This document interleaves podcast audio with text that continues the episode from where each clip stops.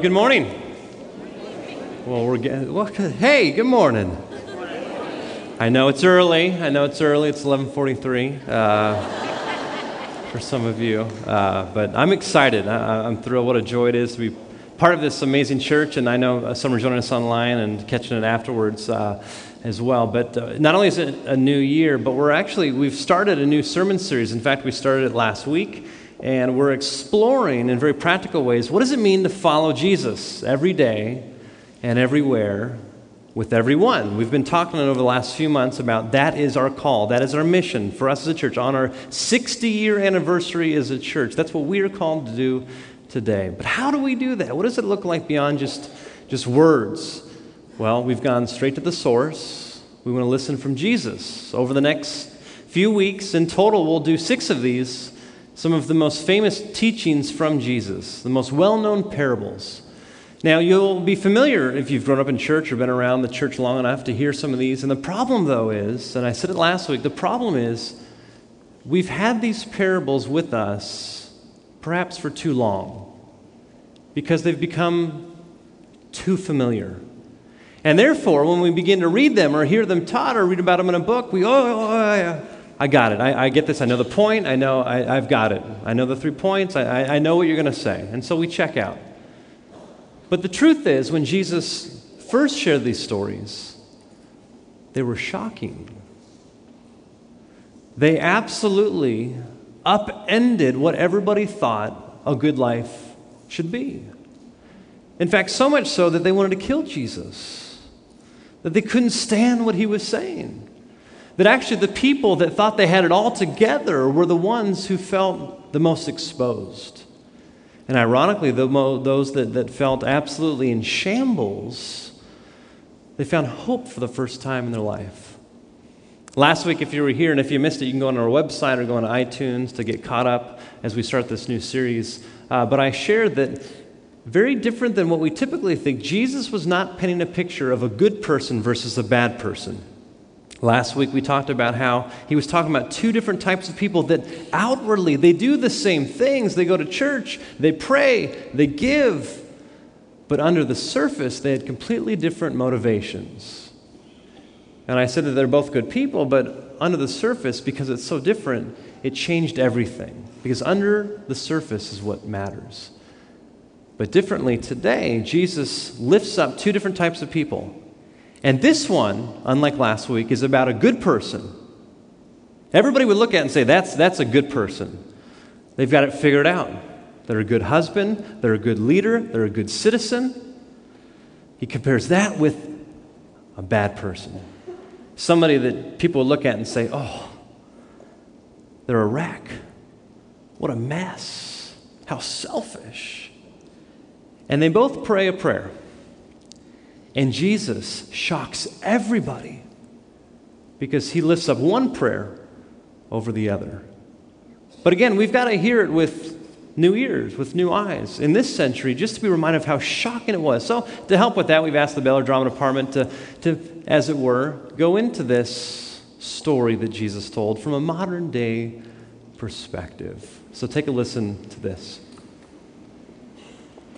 There once was a man who was, at the same time, loved, hated, and envied, and a woman who was unilaterally reviled by everyone.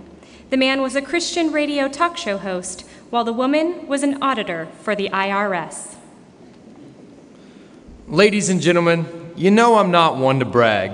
My millions of listeners polish my ego more than any man has the right, but sometimes I amaze even myself. Guess who I've got on the line right now? A true oxymoron a contrite IRS agent. This I've got to hear. Go ahead, caller. Thank you for taking my call. Uh, I guess I'm calling to apologize. Well, now I've heard everything. I missed the weather report, but there must be a blizzard in Hades. Are you just apologizing, or are you also going to give refunds to the thousands of innocent Americans you ripped off? Oh, I take full responsibility. I take full responsibility for all of my actions. But you have to understand, we're under orders to find discrepancies or we lose our jobs. Aw, well, let me be the first to give you a big boo hoo about that. God, I just want to take a moment right now to stop and thank you that I'm not like this woman. I give you more than 10% of my very substantial income, and by that we both know I mean 10% of the gross. And you have blessed me abundantly for it. Amen. And then the talk show host proceeded to tell the IRS agent of all the awards that had recently been showered upon him because of his endless generosity and humility. Now, are any of those awards going to raise a red flag with you and your bootsteppers? I don't know how they could. I also fast twice a week. Are you going to hit me up on a non consumption tax? I, I called up to tell you how my life has been changed. I couldn't live with the guilt, so I quit my job last week. Oh, well, thank you for small favors. A day late and a few billion dollars short, my friend. Is that supposed to make me and my listeners feel better about ourselves, since we're not scumbags like you and all the other thieves and adulterers out there? Maybe calling you was a mistake. I, I, I guess I was looking for a way to make things right. I'm sorry. We're fresh out of mercy and atonement for robber barons who prey on honest citizens, my friend. Maybe before asking for forgiveness, you should think about paying back everyone whose lives you've ruined. I know you won't believe this, but that's exactly what I'm planning on doing. Oh, and if you listeners swallow that, I've got some swampland I'd like to sell you. And so the IRS agent hung up and spent the rest of her life living in response to the forgiveness she knew she didn't deserve, while the Christian talk show host spent the rest of his days wallowing in self aggrandizement. The end.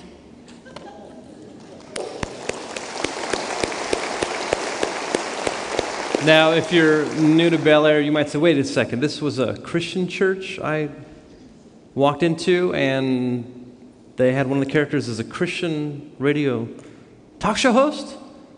Where's this going to go?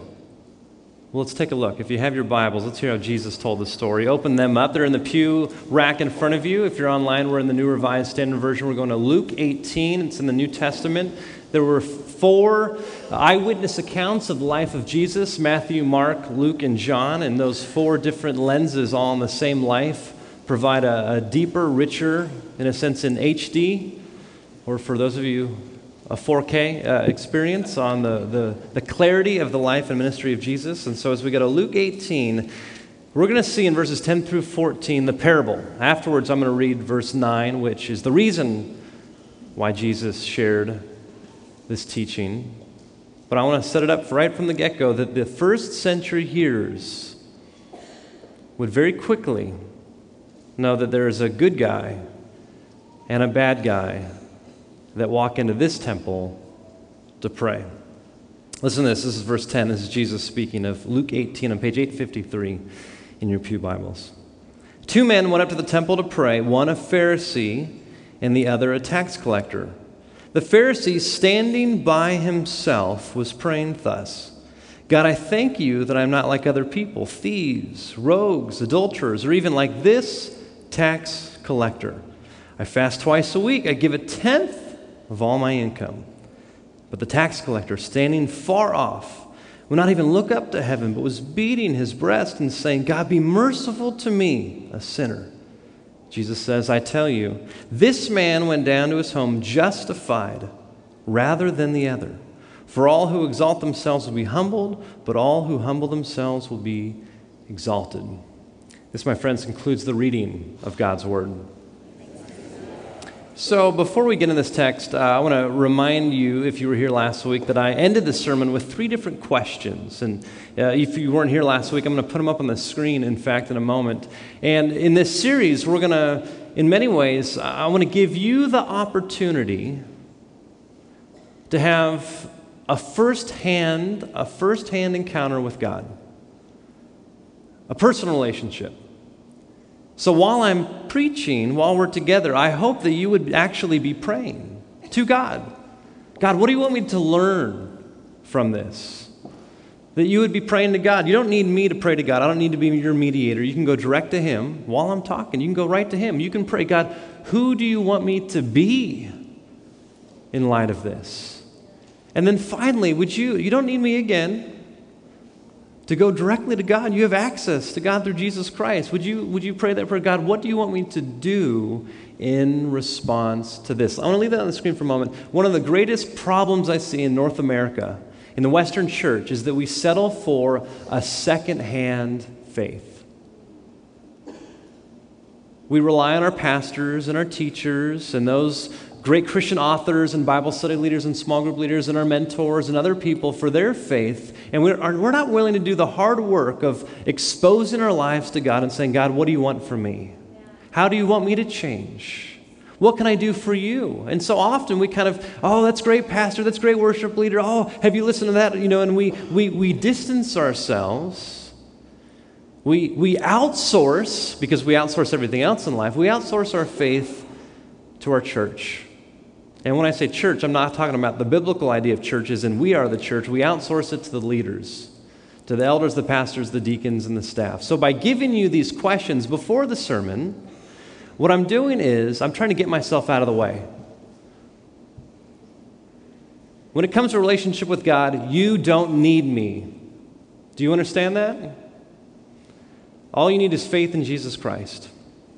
And so at the end of the sermon, I'm not going to tell you, okay, this is what I wanted you to learn. This is what, who I want you to be. This is what I want you to do, because that's going to fall infinitely short from what the God of the universe, who knows you intimately and perfectly, will say to you if you actually open up your heart and pray to Him God, what do you want me to learn? Who do you want me to be? What do you want me to do? Does that sound good? I'm doing the same thing as I'm preaching this. God, who do you want me to be? What do you want me to learn? What, what do you want me to do? So let's dive into this text. This is Luke 18. I said earlier that we have a good man and a bad man. And we need to understand that both of them are looking for the same thing. And actually, it's perhaps the greatest need that we have as human beings. After food and, and, and water and, and oxygen, shelter, the greatest need that they're looking for, that all of us, no matter where you've grown up, no matter what your background is, no matter what you believe about God, every single human being that walks on this earth, that ever takes a breath, that ever grows up here, we all have the same need, and it's a need to be righteous. Now, 99% of you didn't think I was going to go there. And many of you immediately, you're like, what? Oh, I'm checked out. Well, hold on. You see, at the very core of the meaning of the word righteous is a word that is very different than what we think of the word righteous. You know, we've, over the years, we've turned the word righteous into a negative thing. Oh, they're so righteous. Oh, so self righteous. So we don't want that. But in the Hebrew language, which is the language of the Old Testament, and in the Greek language, which is the language of the New Testament, from cover to cover in Scripture, the word righteousness literally means to be approved to be accepted, to pass the test, to get in, to be enough. You can perhaps still remember what it was like when you got that letter of acceptance from that school. I'm in. You perhaps remember exactly what you were feeling the moment after all those interviews, after all those other candidates that you knew were there that you got the job. Perhaps you know the feeling of after the first date, you got the, the second date phone call. Hey, I had a great time. Can I take you out again? You absolutely know what it is like. Those moments. If you're on social media, you put up that photo, bling, the light goes up, the comments start coming up. One of the greatest things for, uh, for this need that we have is social media on our birthdays. People come out of the woodwork, people you don't even know, people that follow you that don't really, they're happy birthday. Me? Thank you. And so on and on it goes. And I'm here to say that's not a bad thing that we have this need. Because this need actually says that we have been created in the image of God. And if you look at Genesis 1 and Genesis 2, in the beginning of Scripture, there's this very clear picture of how God originally intended all things to be. And God originally intended for every single one of us to be absolutely certain that we've been approved, that we've been accepted, that we are enough in the eyes of the one whom it matters the most God, our Creator. The problem is, as we continue in the story of Scripture in Genesis 3, we chose to be our own lords. We wanted to have control. We wanted to be our own saviors. And the problem was, one of the, the results of that is we became uncertain of God's approval, of God's acceptance, of God's love. We became uncertain that we were enough. And so Scripture says that we hid from one another, from God, from each other, and we've been living the rest of our lives trying to fill that need. Every culture does it differently. Even throughout society, we approach it differently. Perhaps some of you have been raised in a certain way that if you get this job, or if you live in this zip code, or if you wear these things, or if you have these types of relationships, or if you have these types of experiences, or if you look this certain way, then you will be accepted. You will be approved. You will be enough. And the crazy thing is, is that we take all of that into the church. We bring all of that into our faith. We bring all of that into this community. And so when Jesus tells this story, he's actually speaking to a group of people that were actually trying to fill that need in ways that they thought they were filling that need. But in the end, Jesus says, You've absolutely, completely missed it. You see, there's two ways that he reveals that we can fill that need to be approved, to be righteous, to be accepted, to be enough. And the first way is this the Pharisee, open those Bibles back up. Verse 11. The Pharisee standing by himself. In the Greek language, which is the language in the New Testament, it literally gives the image that he has removed himself from everybody else. And so, as he is about to list a long list of external things, he also separates himself from everybody else. And right from the get go, we see that he is completely focused on his outward behavior. And so the approach, I'll call it this he is trying to get that need of approval, of acceptance, by achieving it. And he goes down this list. He says, God, I thank you that I'm not like other people thieves. I don't steal, rogues, that's swindlers. Uh, I'm not an adulterer. I'm a faithful husband. Or even like this tax collector, I fast twice a week. I give a tenth of all my income. You notice he doesn't pray, I'm becoming more patient. He doesn't say anything about his inward character, becoming more humble, more hospitable. Everything is on the outside. And when you have an achievement or an achieving way of filling that need, you're always focused on the externals. It's all about what you do. I show up to church. I joined a small group. I became a deacon. I serve. I do these things. And if it's always externally focused, then after a while we begin to separate ourselves from other people who externally aren't doing the same things that we are. To show others that we have it all together. And we don't want to be associated with those that we think externally don't have it all together. And even beyond that, if we have this achieving type of fulfilling this need to be approved, we begin to elevate our personal preferences to the level of God's will, of God's law. Take a look at this. He lists all these things. Thank God that I'm not a thief. One of the Ten Commandments, thou shalt not steal. Okay, God says that.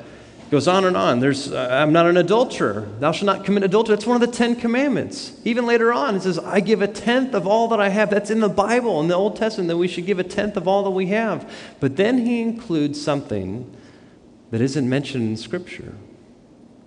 He says, I fast twice a week. Never in Scripture does it say that. Never in God's law does it require us to do that. There's instances where once a year on Yom Kippur we're called to fast, but twice a week. And so, what this person has done in focusing on all their external things that they're doing and separating themselves from other people, they're elevating their personal preferences to the level of God's will for their life. And some of you, you walk in and you say, Man, I put my hands up in worship. I'm a real Christian.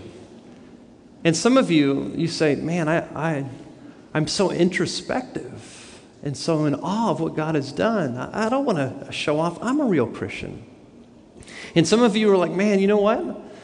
I'm casual when it comes to church because uh, that's, that's how we should be. I love wearing flip flops. So that, that's what it means to be a Christian. You don't have to worry about what you're going to wear. That tie, the pastor's wearing a tie. He's not casual in front of church. Or some of you, you got the three piece suit on. You're like, what's this guy doing? He's got a sweater. Where's, where's his coat? What are these people doing around here?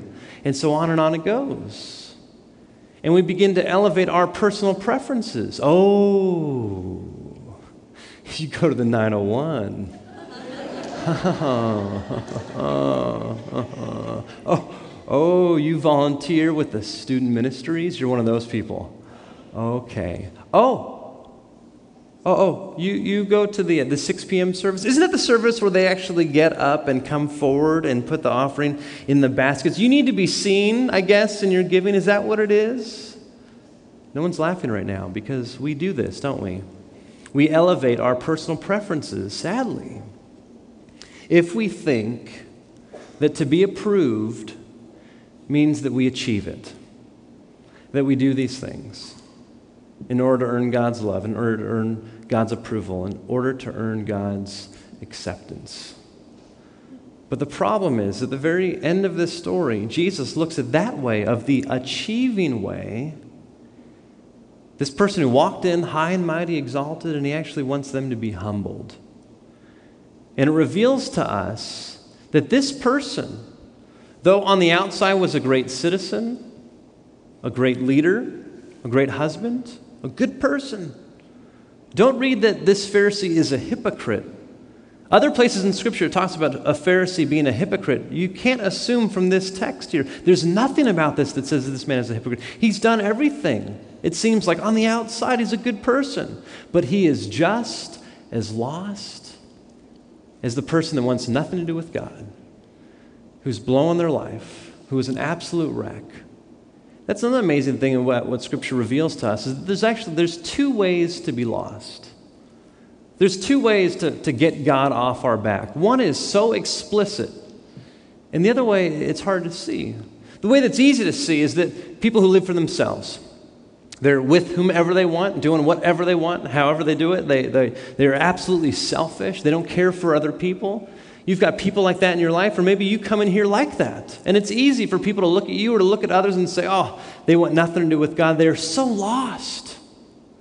That's easy to see. But there's a whole other group of people that are equally as lost. And what's so scary is they don't even know it. They get God off their back by doing all the right things, not in response to who God is, but they do all the right things in order to have leverage over God. So that at the end of the day, after all those good things that they do, like this Pharisee, they can get up front and say, Well, God owes me. I have achieved acceptance. I have achieved approval. I have achieved righteousness. And that resulting external focus leads to such spiritual blindness that's so dangerous. It's like carbon monoxide. You don't even see it, but it seeps in your life. It's absolutely deadly. And so Jesus then provides another story, a different person. Who, this person, they walk into the room, into the temple to pray, and this is the bad person. This is a tax collector. This is somebody who is a collaborator. They're most likely Jewish by heritage, but they are working for the Roman government, the occupying government. This would be like a Nazi collaborator in England. This would be a collaborator with ISIS today. They are living their life swindling people's money, doing all these things, skimming money off the top for themselves. And they walk into the room, a bad person in society. And how do they pray? This is what Jesus says. Verse 13 But the tax collector, standing far off, now this is very different than the Pharisee who stood by himself to remove himself from everybody else, but this simply is that he was standing far off. Most likely, in the, in the Greek language here, gives this perspective that, that he feels not even worthy to be in the presence of the temple, not even worthy to be around other people of faith. And this person prays after looking, not even looking up to heaven, so remorseful are they, saying, God, be merciful to me.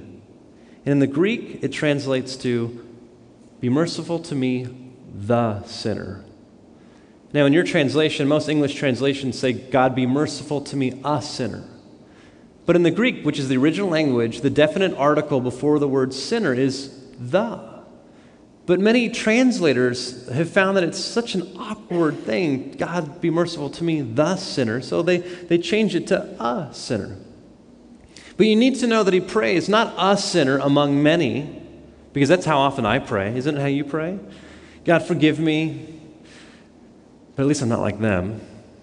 God, forgive me, but you kind of know there's other people in your life that are worse off. A sinner among many, but this tax collector just is so focused on their brokenness. Says, God, be merciful to me, the sinner. And the word mercy there, be merciful to me, is different than most times the word mercy is found in the Bible.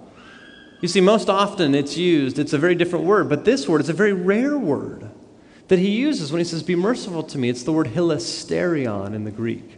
And it literally means, God, atone for my sins. He's not saying, Be merciful, don't give me what I deserve. He's not saying, God, lower your standards, be merciful to me. He acknowledges that the standard is so high that he'll never meet it. He says, God, would you cover for it? Would you pay for it? Would you satisfy it? Now, the crazy thing is, in the Old Testament, there was something that happened once a year on Yom Kippur. You heard me mention earlier. It was the Day of Atonement, where the great high priest would go into the temple, into the most holy of holies. This is in the middle of this, this is where the Ark of the Covenant was. Inside that was the Ten Commandments. And it was where they really believed was the, the presence of God was most fully dwelt and experienced. And so the high priest would go on behalf of the people after going through this purification process and after sacrificing a spotless lamb. They would go in and they would take the blood of this spotless lamb and they would wipe it on the hilasterion, the mercy seat the cover of the Ark of the Covenant. And it was a symbolic reminder that God doesn't lower his standards, but it needs to be paid for, it needs to be covered, it needs to be satisfied. And so the crazy thing is, much unlike the Pharisee who's trying to achieve it, the Pharisee shows up to this moment and says, God, I need to receive it. I need to receive that approval. I'm never going to be able to achieve it. I'm never going to be able to live up to it. I've got to receive it from someone else or something else, something greater than myself. And the amazing thing is that the writer of Hebrews, another book in the New Testament, literally says this about Jesus He is our great high priest, and he has provided hilasterion for us. You see, we talk about a lot of things that Jesus does that he paid for our sins, but in addition to that, Scripture says that when he went to the cross, after living the perfect life, he did all the things that we can't do. He measured up in every way that we can't measure up. He was approved because of all the things that he'd ever done and who he was, more than we will ever be. And so when Jesus goes to the cross and we receive him by faith, there's this great exchange that happens. He takes away your sin and your brokenness, your bad deeds and your good deeds that are keeping you from God, and He actually gives you His righteousness. It's a free gift. So, the amazing thing is that when you receive that by faith, God looks at you despite what you've done. No matter how messed up you've lived your life, no matter how far from God you feel, He looks at you and says, You are approved. You're accepted. You meet the test. You're in. It's like getting into that college and you feel like it's a mistake. And you get the entrance letter and you're like, there's no way I got in. And it's not a mistake. You're in. It's like getting the job that you feel like you're absolutely unqualified for, and it's not a mistake. That's really you. You did get the job. You see, if you realize this, if this sinks down to the core of who you are, it will change everything. There was a story I heard this past week of this young man who grew up in the church. And in his church, he was told that you've got to witness for Jesus. You've got to invite your friends to church. You've got to bring them to church. You've got to do all these things. God to love you. And the problem was that this young guy was so desperate for his friends' approval that he couldn't do it.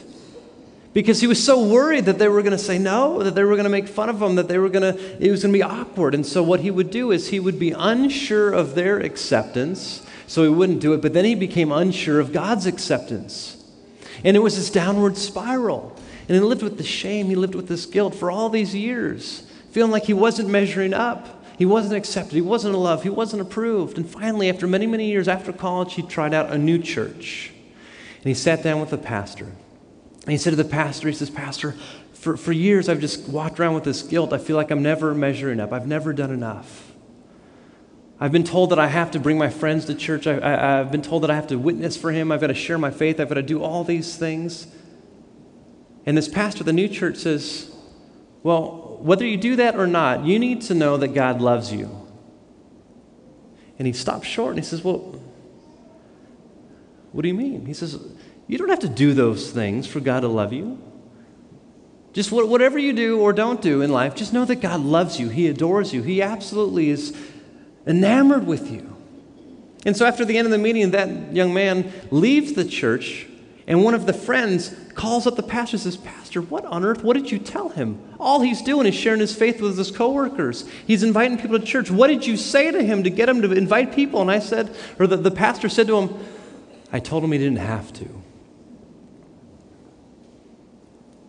And I'm telling you, uh, you don't need me to tell you that you don't have to do these things for God love you. Listen to what Scripture says. It's not your good deeds that causes God to love you. It's not your bad deeds that prevents you from God loving you. You don't have to achieve it. You simply have to receive it. Forgive, forgive me for the, the cheesy rhyme, but I want you to remember this.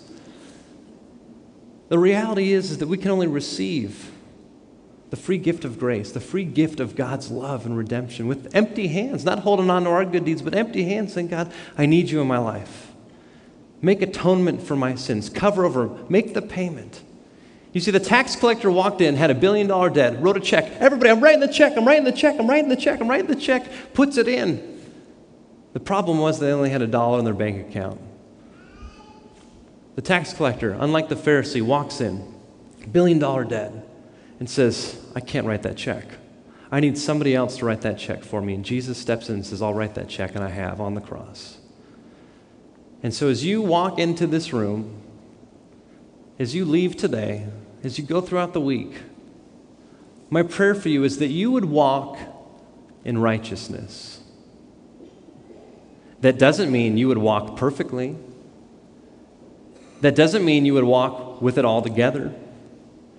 That doesn't mean you would walk having all the things that God wants you to do doing it. No, it means to walk in the fact that you are accepted in Christ, that you would walk in the fact that you are approved in Christ. And when you have that security, then all the brokenness on the inside, you can actually share with others and say, Man, I am falling short. Girl, I'm falling short. Can you pray for me? Can you encourage me? Because Jesus has paid it all. I want to live simply in response to Him, not to earn His love, but because of His love. How different would our lives be if we could walk with that level of acceptance from the one that ultimately can give it to us far more than our coworkers, our spouses, our friends, or our family? God looks at you and says, You are approved, you are loved in your eyes, and He says, You have passed the test in Jesus Christ. Let's pray. God, an unlikely story from 2,000 years ago I know reveals to me so much that though I can get into the place of receiving your love, God, that achieving just keeps creeping back in. And so, God, I know I need the reminder, and I pray that you would remind us that this acceptance and love can only be received. May we open up our hearts and our minds, and even in this moment as we reflect on what you want us to learn, who you want us to be, what you want us to do. As we hear this song, maybe we don't even sing along, God, but may these truths sink down deep into our heart. May it change how we live and how we love. It's in your name, Jesus, we pray.